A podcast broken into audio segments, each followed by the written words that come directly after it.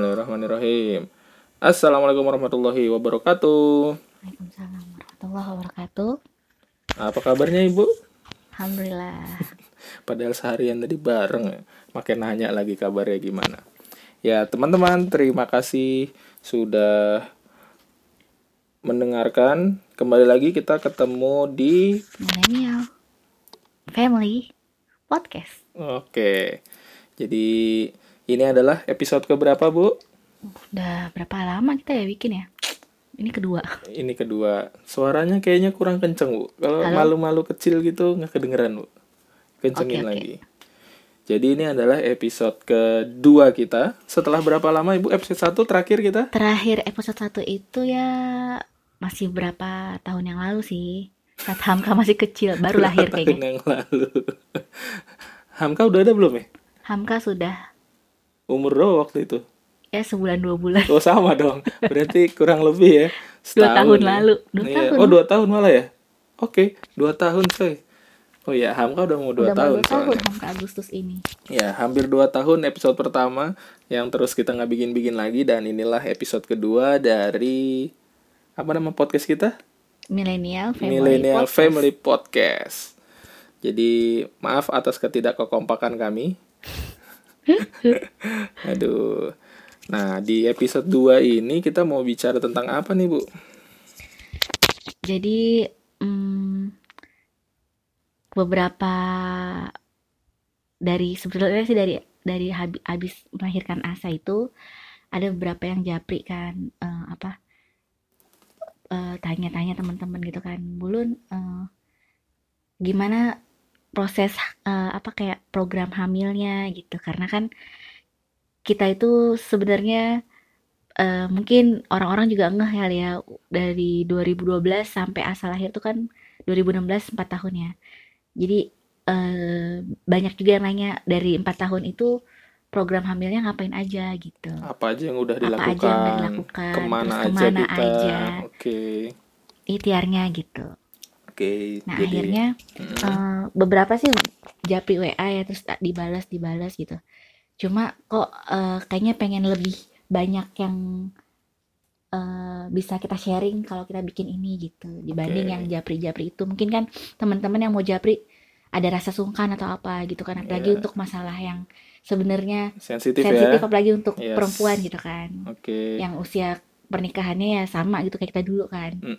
Eh kamu tahu nggak aku sempat itu live saking, group saking sensitifnya ya. Saking sensitifnya aku sempat live group loh. Iya jadi gitu ya. Ya namanya juga perempuan ya kita saat harus itu. Maklum. Jadi obrolannya hamil aja.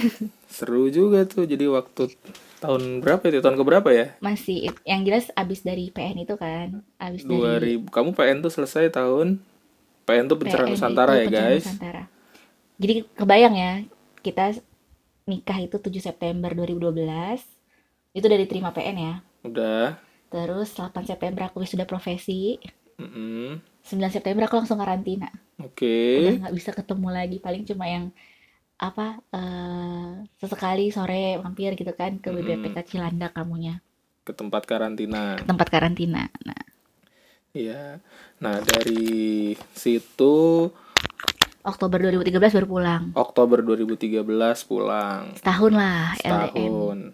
Nah, terus kan tadi ini saking sensitifnya, kalau di ibu waktu itu sempat apa? Sempat live group. Waktu itu udah, udah udah zaman W A kan, udah masuk. Iya, dua ribu berapa tuh? dua ribu empat belas ya. dua ribu empat belas dua ribu lima belas. Jadi, sampai live group tuh kenapa? Uh, karena merasa kok nggak ini ya nggak positif-positif ya gitu. Padahal udah lama-lama dinantikan. Apalagi sempet L D M. Baper ceritanya. Baper, baper sih, dibilang baper sih. Emang. Emang. Orang tiap mau head aja nangis ya. Iya dong. Jadi setiap head itu kita nggak terima ya. Waduh head. Kapan hamilnya nih? Gitu. Jadi sempet live group. Karena pada zaman itu kan emang teman-teman yang seangkatan gitu ya udah nikah terus nggak lama langsung pada hamil yeah. gitu kok, nah, kok kita yang udah setahun lebih gitu kan. Jadi kalau di grup juga kita harus hati-hati kayaknya ya. Jadi kalau ngomongin tentang anak, tentang eh, apa namanya keturunan, kalau di grup itu ada yang mungkin sedang menanti-nanti tapi nggak dapet-dapet, itu agak sensitif tuh buat mereka. Jadi kita ya bolehlah cerita tentang anak segala macam di grup, tapi jangan terlalu kebablasan. Kalau kita tahu di grup itu ada yang belum dikasih momongan sama Allah. Oke, nah lanjut. Tadi sensitif gitu ya, ini hal yang sensitif sebetulnya, tapi kita pengen sharing. Mm-mm. Karena emang banyak juga sih kita teman-teman kita yang yang apa seumuran gitu lah ya, yang umurnya nggak jauh beda, tapi sampai sekarang juga belum dikasih momongan. Dan ada beberapa yang nanya-nanya yang yang apa namanya yang dekat sama kita. Nah tapi kan yang nggak dekat dan siapa tahu bermanfaat gitu ya buat e, mereka yang juga sedang berikhtiar gitu untuk diberi amanah turunan keturunan. Mudah-mudahan sih manfaat. Nah yang apa namanya yang ibu lakukan itu apa aja bu waktu itu bu? Kalau oh mungkin uh, ini ya apa namanya sebelum kita kesana kas, uh, kayak kondisi aku saat itu kayak gimana sih gitu ya, mm-hmm. dari segi uh, sistem reproduksi, entah headnya apa namanya kayak headnya tuh lancar nggak sih terus gitu. Mm-hmm. Nah uh, pas habis dari P N itu ngerasa banget tuh headnya jadi nggak lancar, jadi kayak harusnya yang sebulan sekali sebelum sebelum apa sebelum nikah sama sebelum ikut P N tuh sebulan sekali pasti tuh pas saat kuliah gitu kan, yeah. udah mulai sebulan sekali eh udah sebulan sebulan sekali tuh pasti maksudnya. Nah pas habis selesai P N itu di sekitar dua ribu empat belas tuh mulai dua bulan sekali, jadi oh mulai nggak ini ya mulai nggak teratur gitu ya, polanya udah beda tuh sama ngacak banget ya pokoknya, udah nggak ngerti itu karena apa gitu. Jadi kan bingung kan buat nentuin masa suburnya kayak gimana gitu.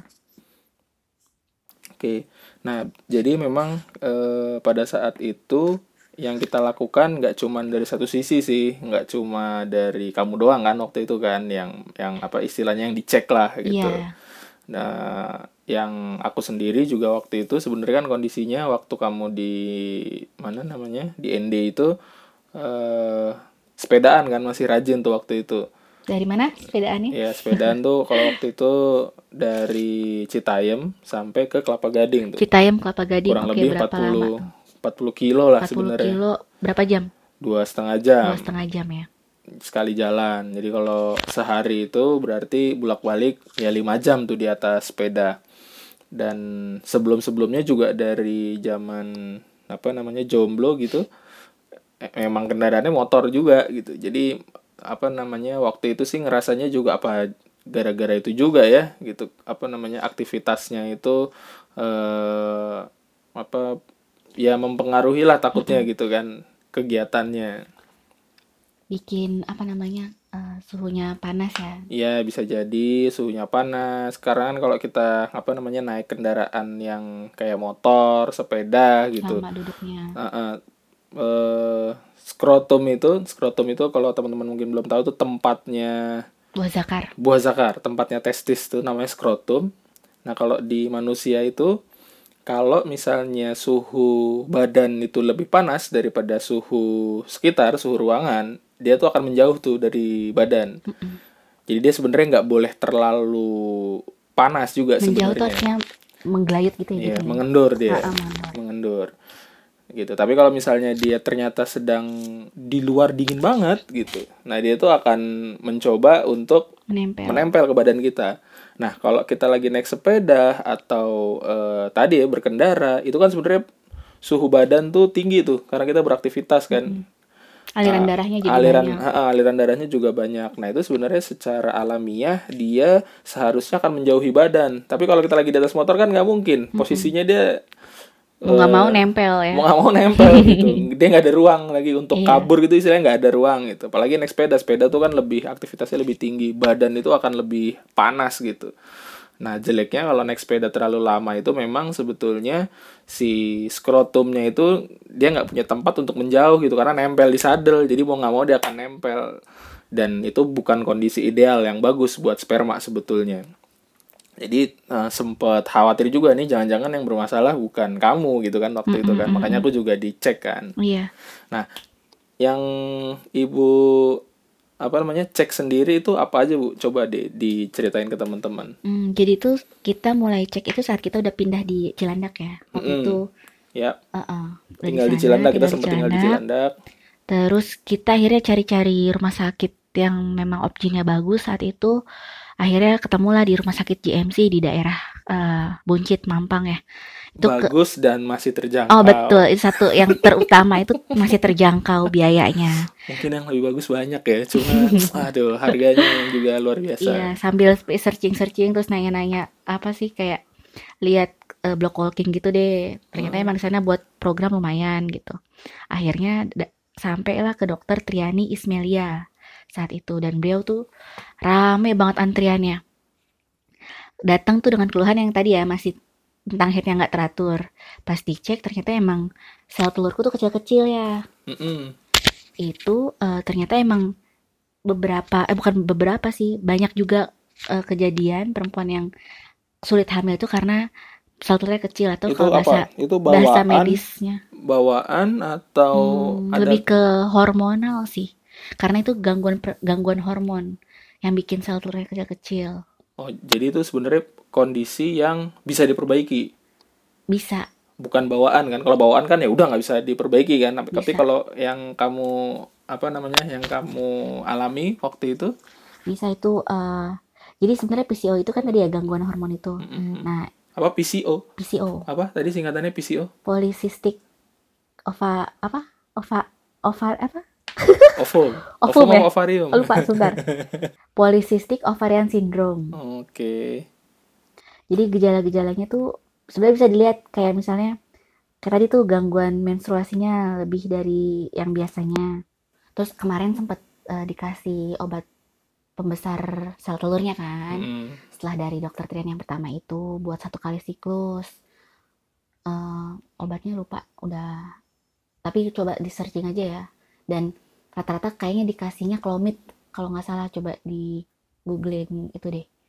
Nah itu harusnya diminum di pas lagi haid, jadi okay. Pas nanti nanti siklus selanjutnya itu bisa uh, langsung membesar gitu sel telurnya, sel telurnya uh, jadi udah siap langsung dibuahi. Oke, okay. Gitu. Jadi itu obat yang bisa merangsang si sel telurnya itu lebih besar, yeah. Karena sebelumnya itu kecil-kecil. Kecil. Oke. Okay.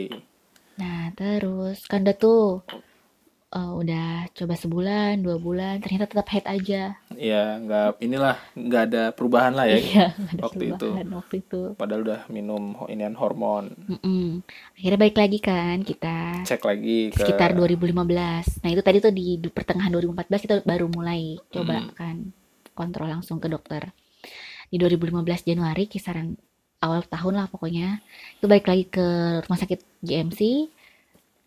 Ternyata pas dilihat secara menyeluruh tuh rahimnya tuh rahim retro ya, bentuknya retro. Tuh uh, kebalik gitu, rahim kebalik, rahimnya kebalik. Oke, okay.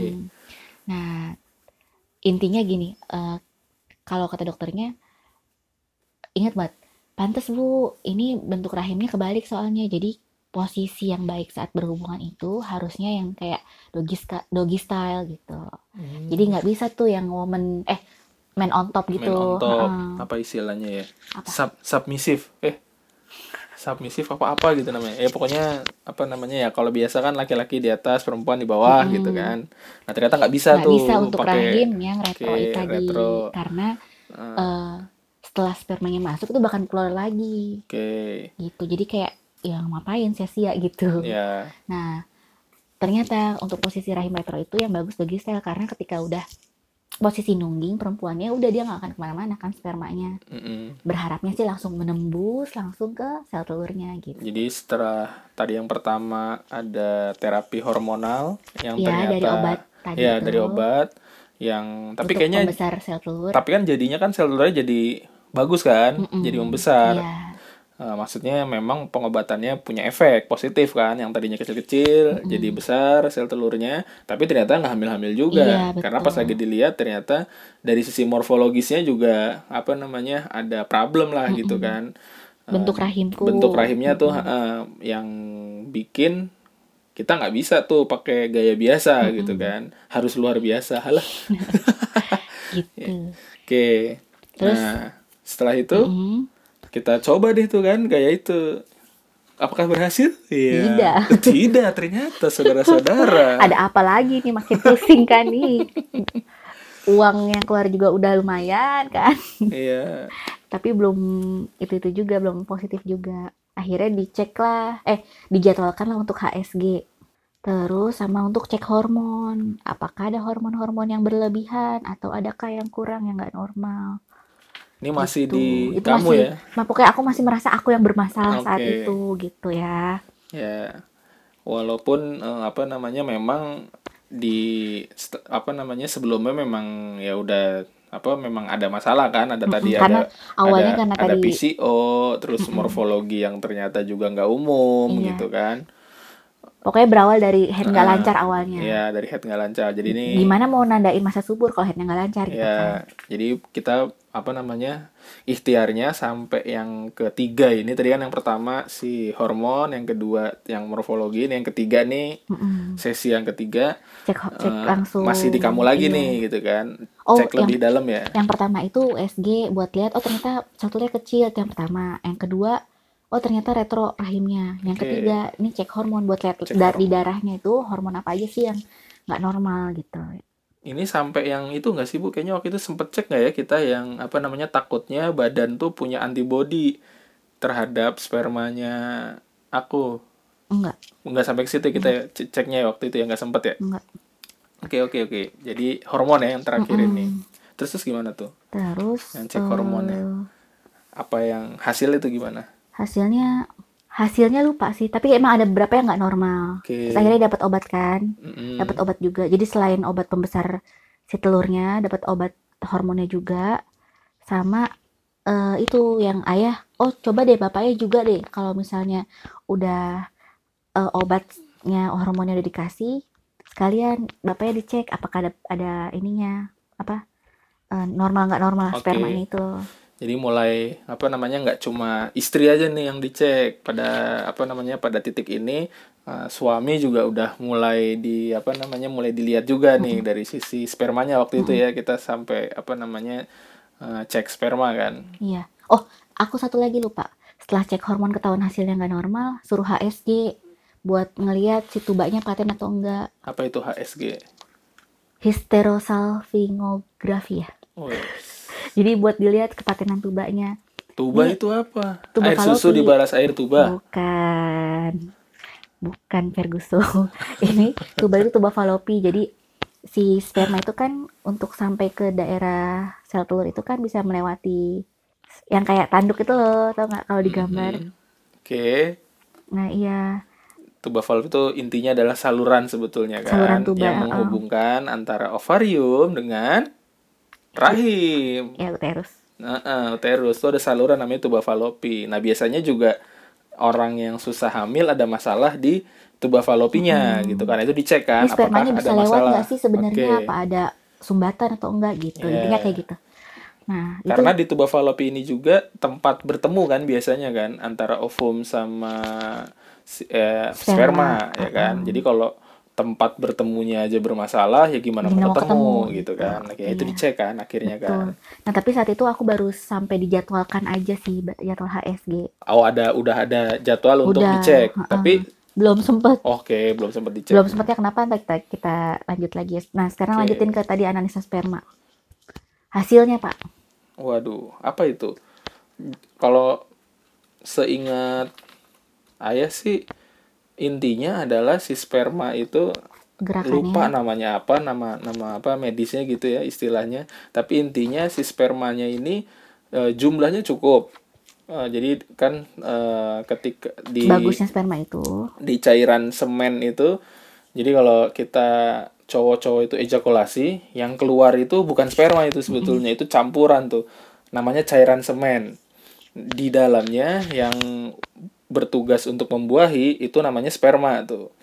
Nah spermanya setelah dianalisa jumlahnya katanya cukup walaupun nggak berlebih banyak. Jadi waktu mm-hmm. itu ada ambang batasnya tuh nilainya mm-hmm. berapa agak lupa. Tapi kamu juga. Cuma next apa kayak di level atas dikit gitu. Iya itu nyampe cuman memang nggak apa nggak e, nggak terlalu banyak gitu lebihnya. Mm-hmm. Jadi ya pas-pasan lah istilahnya secara jumlah itu. Jadi nggak kurang banyak banget juga nggak.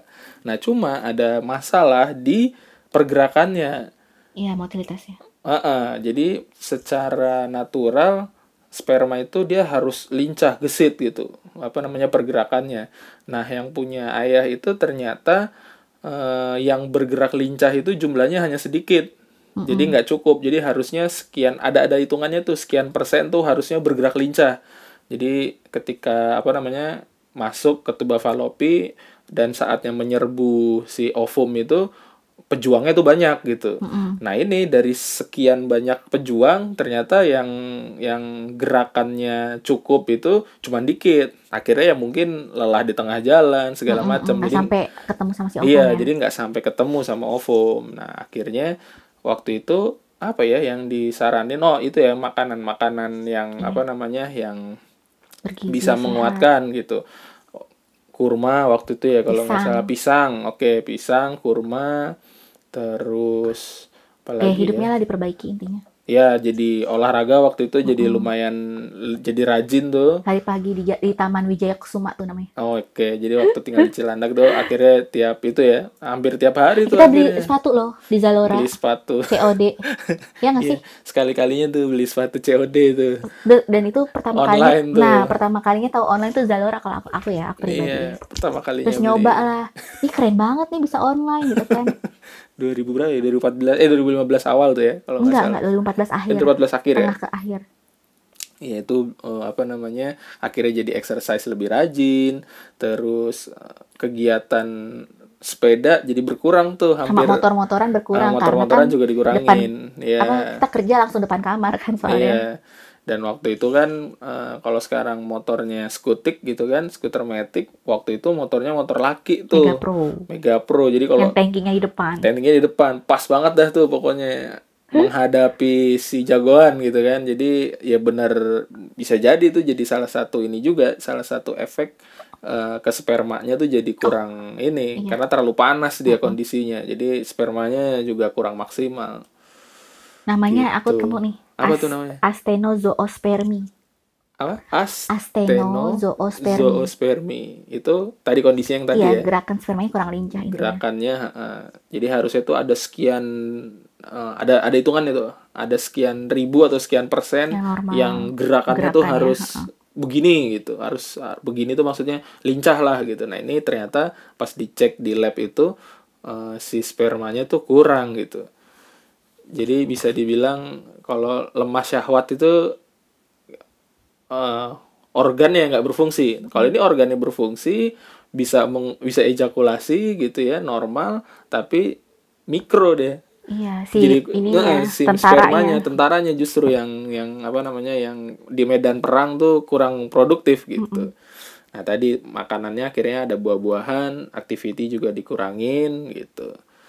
Terus, activity yang mana nih? Activity yang tadi yang naik sepeda oh, iya. gitu-gitu tuh dikurangi. Naik motornya juga kalau duduk jadinya jadi agak ke belakang tuh. Duduknya nggak terlalu nempel-nempel ke apa namanya ke tangki oh, ya. Oh iya, tahu juga waktu itu kita udah di Cilandak itu paling cuma ke Citayam pasar Minggu doang kan urusannya. Iya, jadi sebelum kita di Cilandak kan tinggalnya di Citayam tapi pekerjaannya di Cilandak tuh. Mm-hmm, jadi bolak-balik tuh naik masih. Motor terus gitu. Nah, pas uh, mulai apa program tadi gitu ha. Udah mulai tinggal itu udah alhamdulillah tuh lumayan berkurang juga naik motornya sama mm-hmm. naik sepedanya. Oke, nah terus kamu kan udah tuh oh ternyata hasilnya astenozoospermia. Dan hmm. itu kita masih ke opjin ya ke dokter Triani Ismelia itu. Oke. Okay. Akhirnya dapat kamu dapat rujukan untuk ke do, apa ke urologi ya, dokter urologi ya. Oh iya, waktu itu apa ya ke urologi itu yang mau dicek ya. Ya ini hasil ini harusnya kayak gimana kayak gimana oh. itu. Oh. Itu juga ada lagi satu lagi apa? Selain itu itu kan udah ketahuan si uh-uh. spermanya yang kurang lincah uh-uh. satu lagi waktu itu kalau nggak salah pengen sempat dicek juga dari uh, apa namanya ada masalah nggak di ininya di scrot di testisnya makanya oh, ke urologi ini yang mau dilihat ada kayak ada penyumbatan gitu, gitu atau ya? Pembesaran vena di iya, apa namanya di scrotum itu ya? Nah, verikokel verikokel waduh lupa lagi nih verikokel itu eh, kayak varises sebetulnya mm-hmm. kalau varises yang umum kan di betis tuh pembuluh venanya membesar itu di betis biasa itu kalau kita dulu S D S M P sekolah tuh kan suka apa namanya di wah varises lo gitu kan kalau lari jangan langsung duduk dilurusin dulu kakinya biar nggak varises gitu kan nah ternyata di mana namanya di testis itu juga bisa terjadi varises jadi pembesaran pembuluh apa namanya pembuluh vena gitu ya, tapi di testis posisinya. Nah itu kalau itu terjadi itu bermasalah memang. Jadi jadi kayak menyumbat salurannya juga gitu, yang harusnya eh, apa namanya si spermanya ini mendapatkan eh, zat makanan yang cukup gitu kan, gara-gara pembesaran itu bisa jadi kurang gitu. Dan hmm. akhirnya spermanya juga sama. nggak nggak produktif, nggak yeah. bagus gitu, gizinya nggak tersampaikan. Bisa juga si varikokel ini tadi, si varises di testis itu juga menyumbat saluran si spermanya untuk keluar gitu. Mm. Jadi uh, mampet lah gitu istilahnya. Nah itu yang mau dilihat juga tuh waktu uh. itu. Tapi alhamdulillah nggak jadi tuh, karena ngeri juga pas baca-baca Uh, prosedur ininya operasi kan? Iya, di operasi gitu dilihat gitu. Mm-hmm. Alhamdulillah nggak jadi. Ngeri juga waktu itu. Jadi sempat itu juga sih, sempat nunda-nunda juga sih. Udah yang lain dulu, cek anu ini itu. Iya, gitu. eh, tapi emang benar loh, varikokel selain yang sumbatan-sumbatan tadi kan, ibarat kalau pelebaran pelebaran vena itu berarti kan darahnya banyak yang datang ya yeah. ke air, ke area area, area situ. Nah itu bikin kemana, ke testis maksudnya? Iya, okay. Dan itu bikin panasnya berlebih lagi kan, saya yeah. nambah panas lagi, jadi bikin kualitas spermanya jadi menurun juga. Jadi menurun juga gitu. Jadi memang tadi kayak yang diobrolin di awal, testis itu eh, punya suhu ideal gitu. E, nanti coba dicari berapa gitu ya suhunya. Jadi dia punya suhu ideal, nggak boleh terlalu panas, nggak boleh terlalu dingin. Makanya skrotum itu, tempat si testis itu namanya skrotum, biji lagi kita kok sering ngomongnya gitu.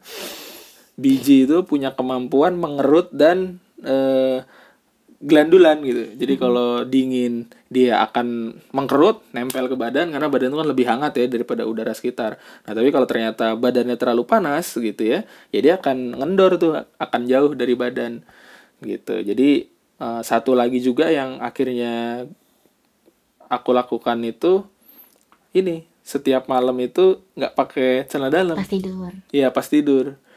Biasanya kan pakai celana dalam. Kalau pakai celana dalam kebayang dong, dia akan ke ini kan, akan nempel terus kan sama badan kan, gitu. Dia nggak punya kesempatan untuk relaksasi, untuk menjauh segala macam, untuk menyesuaikan diri itu jadi nggak ada kesempatannya hmm. kalau pakai celana dalam. Akhirnya kalau malam gitu, udah waktunya tidur, ya udah. Nggak pakai celana dalam gitu, pakai celana tetap gitu, tapi nggak pakai celana dalam. Ya. Atau dulu juga jadi sering sarungan tuh.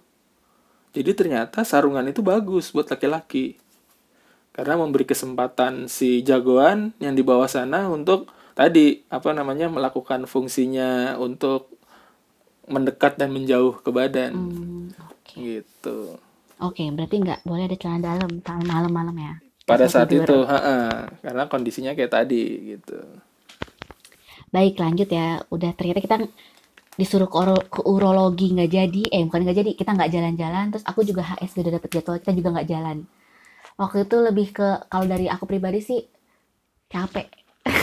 Yeah. Dengan semua proses itu tetap aja masih negatif-negatif oh. aja. Sama di satu sisi ya emang nggak. nggak butuh, maksudnya kayak butuh biaya banyak gitu ternyata. Iya, ya, ya itunya juga bensinnya, udah mulai habis lah bensinnya. Iya, bensinnya udah mulai habis. Bensinnya udah mulai habis. Iya, udahlah, udah ada, dulu gitu biar nggak pusing. Iya, ada opsi kan waktu itu kan, mm-hmm. apa namanya bayi tabung. Oh iya, sama dokter Triani. Iya, gitu. An- ada opsi itu. Antara bayi tabung atau insem dulu. Iya, terus pas lagi ditanya biayanya, wah oh, ya baiklah, tunggu dulu. masih, masih masih perlu nabung iya, dulu waktu nabung itu. Dulu.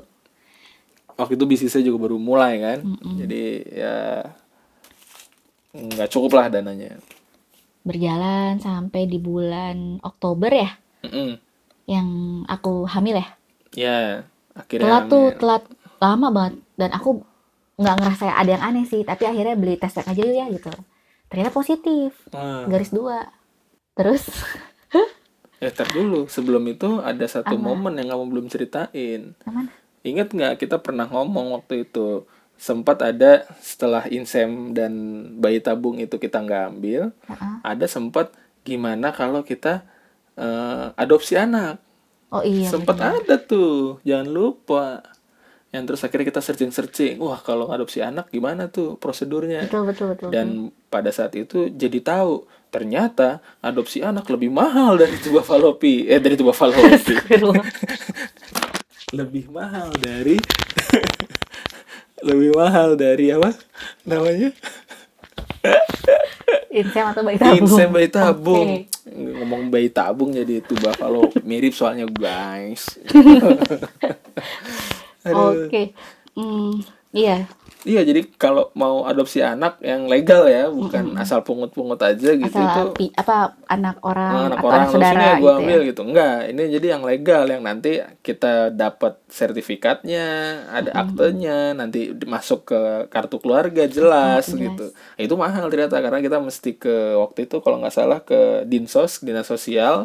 Nah, nanti akan dicariin ke panti asuhan yang terdaftar di asrama negara yang datanya clear, oh ini ada anak. Nah, terus ada biayanya juga tuh, kita dicek kan keuangannya gimana segala macam. Wah, jauh lah pokoknya kita nggak nggak mungkin deh ini kalau kayak kita gini, bisnis baru mulai gitu kan.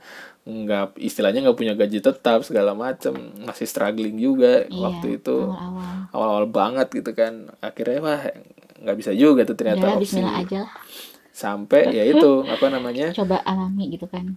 Uh, setelah itu ada lagi momen yang akhirnya ingat nggak aku pernah ngomong uh, jangan-jangan kita kita ini uh, takdirnya adalah buat ngurusin anak tadi orang anak orang lain gitu ya, entah gimana caranya. Kalau yang tadi yang legal susah gitu ya, mungkin apa Mel- namanya anak yatim yang melihara anak uh, uh, melihara anak yatim atau apa gitu, karena kan di luar sana Uh, waktu itu kita sampai ngeh ya di luar sana itu banyak sekali orang anak-anak yang ya ditelantarin gitu sama mm-hmm. orang tuanya. Nah terus siapa yang ngurusin gitu? Pasti kan ada mm-hmm. manusia lain yang tugasnya buat ngurusin tuh gitu.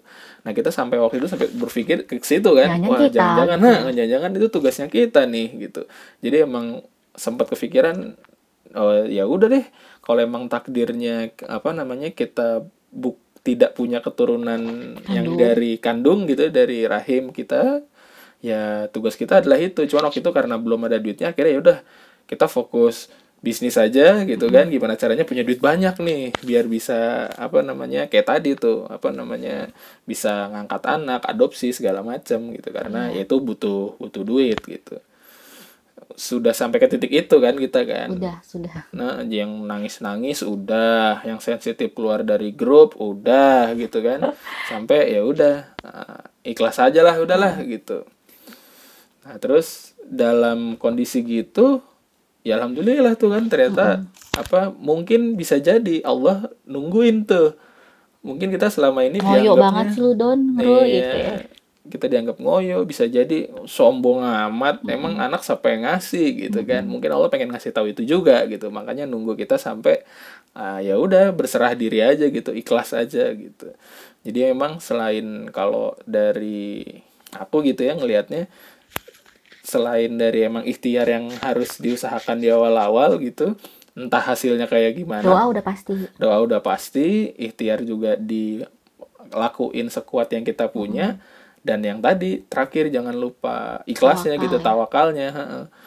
Kalau ikhtiar doa tapi tawakalnya ketinggalan ya nggak tahu nunggu sampai kapan lagi gitu kan. Nah, tapi alhamdulillah dari ikhlas, dari yang tawakal itu nggak lama tuh kan. Hmm. Uh, di dua ribu berapa tadi lanjut? Oktober dua ribu lima belas. Oktober dua ribu lima belas tuh ya, kamu telat ternyata positif, kan? ternyata positif gitu. Terus kita ke dokter Triani lagi, alhamdulillah ada kabar baik gitu, maksudnya pas dicek U S G ada kantong kehamilannya, masih kecil sekali. Itu usianya kalau nggak salah lima sampai enam minggu. Terus beberapa hari setelahnya aku flag ya, ingat iya. ya? Tapi kita masih nunda-nunda karena aku mikirnya ntar aja lah nunggu jadwal dokter Triani. Eh besok harinya tuh makin nge- apa kayak kramnya tuh semakin makin banyak darahnya uh-uh, juga. Darahnya makin banyak, kramnya makin sakit banget kayak lagi head tapi. Hari pertama, uh rasanya Masya Allah. Sampai dikompres pakai botol isi air anget tuh perutku. Iya. Terus itu, akhirnya kita juga tuh iya, ya, kurang bes- aware. Besok paginya baru tuh pas ada jadwal dokter Tiani baru kesana. Dan ternyata itu apa kantongnya udah menuju ke arah vagina gitu. Jadi udah mau keluar. Keguguran lah. Keguguran gitu. Ternyata keguguran. Udah tunggu lama dengan segala dinamikanya iya. gitu kan. Dapat positif. Iya. Eh harus pergi Masya gitu kan. Allah, ya. Kayaknya tuh emang lagi dites. Tuh sempet shock juga pada saat itu kan. Apa namanya denialnya lumayan tuh. Kita nggak ngomong berapa lama tuh ya waktu itu ya. Mm-mm. Kayaknya sempet tuh apa namanya nggak ya susah gitu mau ngomong gimana gitu kan. Ya, begitu. Itu ujian yang kedua keikhlasannya hmm. kali ya. Ditambah lagi. Tapi ya itu, maksudnya kalau misalnya memang positif hamil terus entah beberapa hari setelahnya ngeflek, langsung deh tuh ke U G D. Mudah-mudahan masih bisa diselamatin. Iya, ya, berharapnya. Secara teori harusnya bed rest atau apa, uh, dapat obat penguat gitu-gitu lah ya. Hmm. Masih jangan sampai nunggu jadwal ya. Dokter ya. Lagi. Itu kemarin yang itu apa evaluasi, evaluasi dari, kita, dari kita gitu tuh kita kurang aware karena kan ya baru pertama kali kan kita nggak tahu bahwa mm-hmm. ternyata kehamilan itu sesensitif itu gitu. Iya, sama kalau emang kalau udah telat head dari yang biasanya ya langsung tes pack. Kalau aku mm. aku lagi ngerasa ah emang biasanya kayak gini jadi mm-hmm. me, nomor sekian tarsok, kan tarsok, tarsok, tarsok, tarsok iya tes packnya akhirnya dikuret lah tanggal dua puluh sembilan Oktober, akhir bulan Oktober itu. Wah, itu jadi ini pertama kita tuh ya, kehamilan mm-hmm. pertama ya. Dan dari situ juga kita kayak merasa alhamdulillah berarti kita masih bisa optimis ya. Yes. Kita bisa hamil loh ya. Eh aku bisa hamil, aku kita bisa hamil. Saya bisa menghamili ya. Ah, betul. Ya, jadi itu sebenarnya jadi titik balik juga. Pembuktian bahwa oh ternyata kita bisa hamil. Gak ada bukan, heeh, enggak ada masalah gitu. Bukan bukan enggak ada masalah. Uh, apa namanya? Udah ada titik terang gitu istilahnya. Oh, iya, betul. Kita akhirnya memilih berpikir seperti itu. Uh-uh. Kita nggak nggak ke dokter-dokter lagi. Nggak ke dokter-dokter lagi. Kita juga nggak terjebak di kesedihan. Kalau kita mau terjebak kesedihan kan bisa aja kan gitu. Kita mikirin negatif, giliran kayak begitu, terus jadinya salah-salahan itu kan bisa uh-huh. jadi kan. Wah lu sih gini-gini-gini. Ya, untungnya kita nggak sampai ke situ. Walaupun di awal-awal tadi sempat ada yeah. diem-dieman gitu ya. Karena aku merasanya kenapa sih aku mau mau ini nunggu nanti dokternya aja gitu yeah. waktu itu ya saat itu ya. Jadi ada fase denial ya, cuma alhamdulillah nggak lama. Terus akhirnya kita memilih untuk berpikir, ah ini pembuktian ya, bahwa sebenarnya uh, kita gitu. Bisa hamil gitu. Tinggal ya udah kita doanya dibanyakin lagi. Mm-hmm. Terus yang kita tahu kemarin-kemarin itu ikhtiarnya kayak apa itu kita kencengin lagi, makan pisangnya. Kalau dari sisi laki-laki itu makan pisangnya, kurmanya. Jadi oh, satu lagi.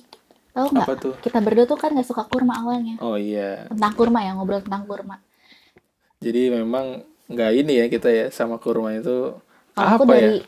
Aku dari ya dari aku tahu itu namanya kurma, aku nggak terlalu senang kurma karena manisnya tuh aneh hmm, gitu kan. Terlalu nyelek bagiku. Uh-uh. Mungkin juga ininya aja kali ya, takdirnya aja nggak pernah ketemu kurma enak gitu. Ternyata hmm. ada kurma yang enak sebetulnya gitu. Dan baru tahu karena nyob apa namanya kondisi kepaksa gitu kan hmm. akhirnya ya udah ada kurma makan kurma makan lama-lama lah ini ada nih kurma yang enak gitu ya, kan akhirnya nemu juga kurma akhirnya nemu enak, juga ya. Kurma enak gitu akhirnya ya alhamdulillah sampai sekarang jadi rajin makan kurma gitu hmm. kalau puasa Ramadan gitu setiap buka se- diusahakan nggak lewat tuh kurma hmm. gitu sekarang. Jadi buat teman-teman nih yang masih single atau yang masih belum dapat ngomongan, coba kalau yang nggak suka kurma dari sekarang makan kurma. Makan kurma. Harus itu. Aduh. Karena itu apa namanya ya buat kita ikhtiarnya terbukti lah gitu. Ada bisa bisa apa namanya bisa menghasilkan. Ya. Kurma, pisang tuh sama tadi aktivitas-aktivitas yang naik motor, sepeda itu dikurangin dulu. Terus kalau satu lagi tadi itu tentang celana dalam C D. Mm-mm. Itu untuk malam, laki-laki ya. Itu yang laki-laki. Jadi kalau malam nggak usah, nggak usah dipakai. Iya. Biarkan dia bebas dalam satu malam. Ya kalau besok kerja ya pakailah ya, jangan terus nggak dipakai terus gitu. Malam aja nggak dipakainya. Kita kasih dia waktu buat apa namanya, buat istirahat juga gitu. Nah, uh, iya betul.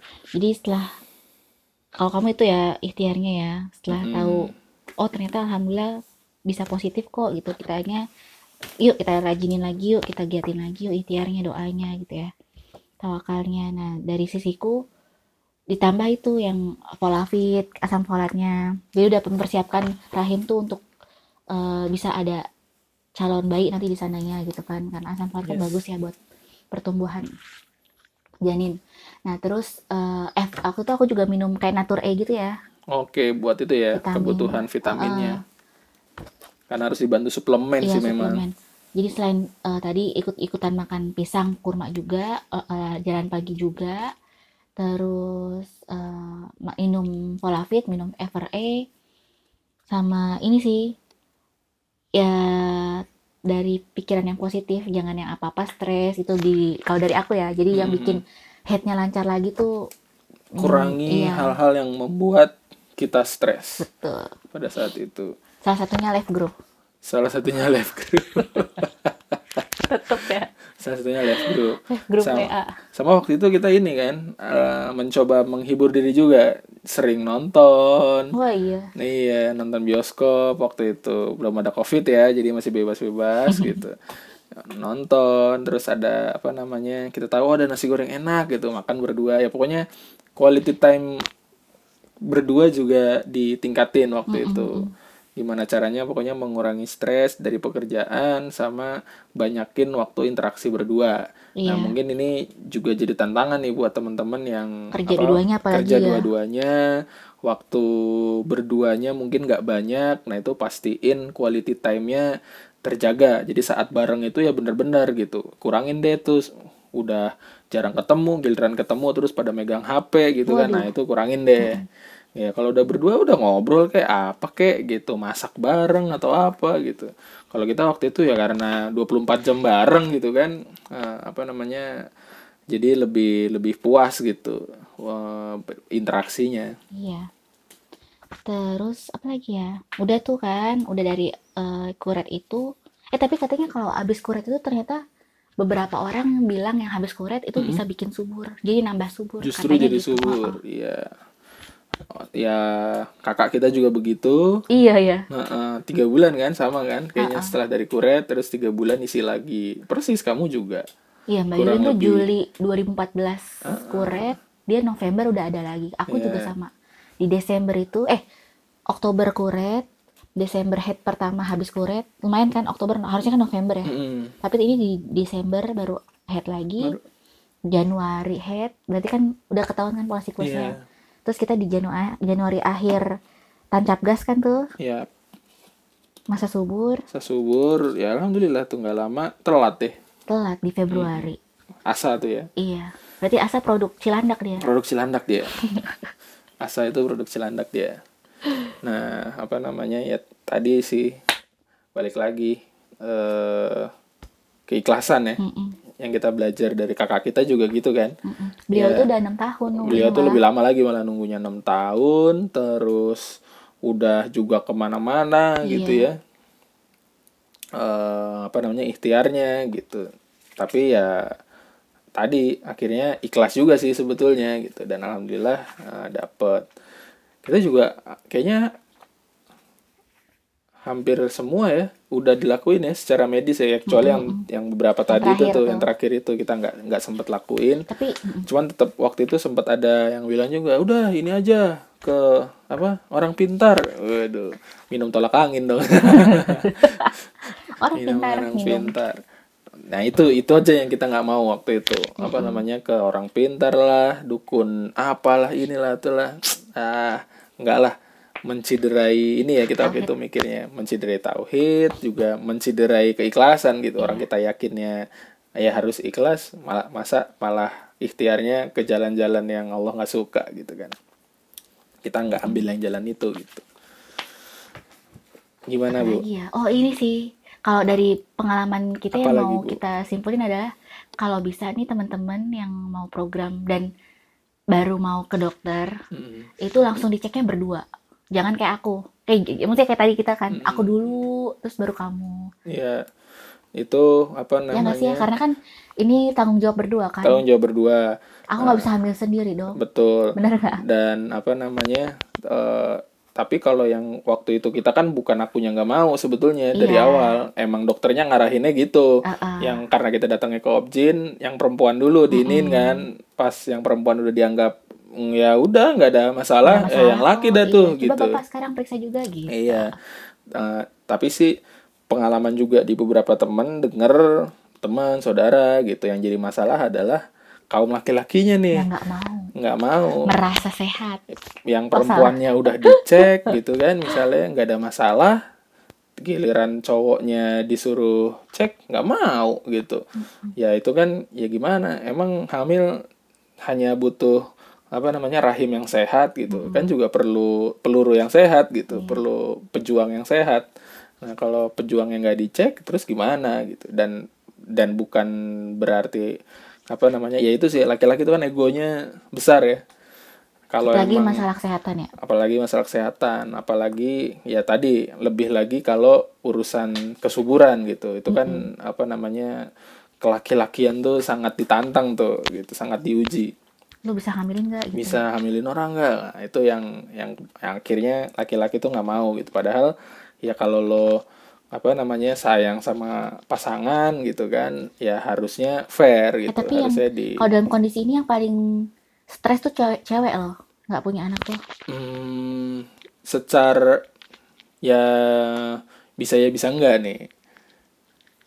Agree to disagree. Eh aku. Aku ngomong karena... Ya karena kamu tidak dalam posisi iya. laki-laki gitu. Apa namanya, ya, laki-laki juga sebetulnya siapa sih yang gak...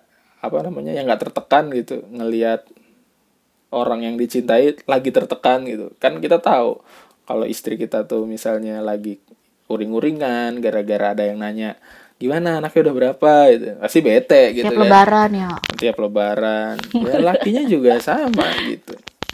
Dan kita juga sebenarnya secara tidak langsung merasa dijudge juga kan, mm-hmm. ah nggak beres nih, bisa nggak, bener nggak nih lubangnya, istilahnya kan gitu, sampai ada yang bercandain begitu, lu salah kali masukinnya gitu segala macam. Uh, ya sama aja sih sebetulnya tekanannya, tapi emang uh, ya berpikirnya jangan jangan kayak gitu sih sebetulnya, jangan wah oh, nih yang lebih ini yang laki nih yang lebih stres, perempuan yang lebih stres. Sama-sama sih sebetulnya, harus diperjuangin bareng ya, dan intinya yang laki-laki itu egonya harus diturunin.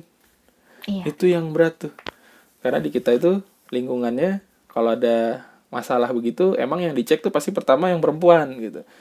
Tapi emang ya kalau misalnya perempuannya tidak bermasalah terus cowok. Yang cowoknya juga harus dicek, ya itu harus mau juga. Iya. Jangan terus akhirnya wah nggak mau, wah gimana dong apa namanya.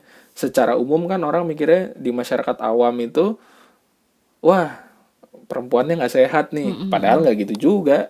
Bisa mandul jadi contohnya, gitu ya? Wah perempuannya mandul, ya nggak gitu juga gitu. Ya kenyataannya yang kita alami. kita alami gitu kan, walaupun memang perempuannya ada masalah, ternyata yang laki-laki juga ada masalah dua-duanya juga gitu, dua-duanya gitu bermasalah. Yang perempuan udah beres, ternyata yang di laki belum beres, mm-hmm. ya nggak jadi juga gitu masalahnya. Nggak jadi hamil juga gitu karena belum selesai semua. Nah bayangin kalau ada pasangan yang ternyata dicek perempuannya tidak ada masalah apa-apa, yang cowoknya nggak mau dicek gitu. Nah padahal orang umum kan ngelihatnya ya yang perempuan yang mandul kan kasihan gitu, nggak fair lah gitu. Kalau memang lo sayang sama pasangan ya jangan gitu sih, harusnya laki-laki nggak boleh begitulah gitu. Oke, masih ada lagi Bu yang belum diceritain? Itu udah semua sih, cuma hmm, tetap intinya gini, sekarang aku lagi ngerasa ya ya ya zaman itu kita bener-bener telak banget nih, bukan telak sih dalam arti uh, udah puas banget selama empat tahun berduaan gitu ya. Mm-hmm. Jadi emang bener-bener kayak uh, bisa ada waktu berduanya. Nah, ada, ada temanku itu yang baru baru nikah terus nggak lama langsung hamil. Oh ya banyak yang cespleng itu. Uh-uh. Banyak. Tapi temen dia malah juga merindukan kayak kegiatan berdua gitu, pengennya yeah. jalan-jalan-jalan. Jadi teman-teman yang masih berduaan dinikmati juga. Dinikmati juga berduanya. Dinikmati. Karena itu yang sekarang mungkin untuk yang udah punya anak merin, apa merindukan itu yeah. gitu. Ya insya Allah yang sekarang masih berduaan aja mm-hmm. nanti segera ada ngomongan. Amin. Nah nanti saat-saat berdua itu akan sangat dirindukan. Kayak gini nih, gitu. Ini nyari waktunya malam banget. Nih jam berapa sekarang? Kita ya. Kalau mau bikin beginian tuh harus tengah jam malam. Jam satu malam, Masya iya, Allah. Biar apa, anak-anak juga udah aman gitu kan. Dan mm-hmm. sebenarnya nyari sepinya juga sih Bu. Iya. Kalau siang-siang tuh berisik, suara ntar pada masuk. Teknis banget ya, teknis banget buat podcast.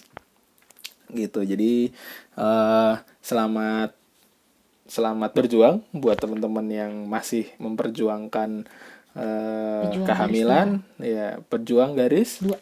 Oke, pejuang garis dua. Selamat berjuang, jangan menyerah, tetap ikhtiar apa yang bisa diikhtiarkan, gitu ya. ya. terus minta doa orang tua pasti.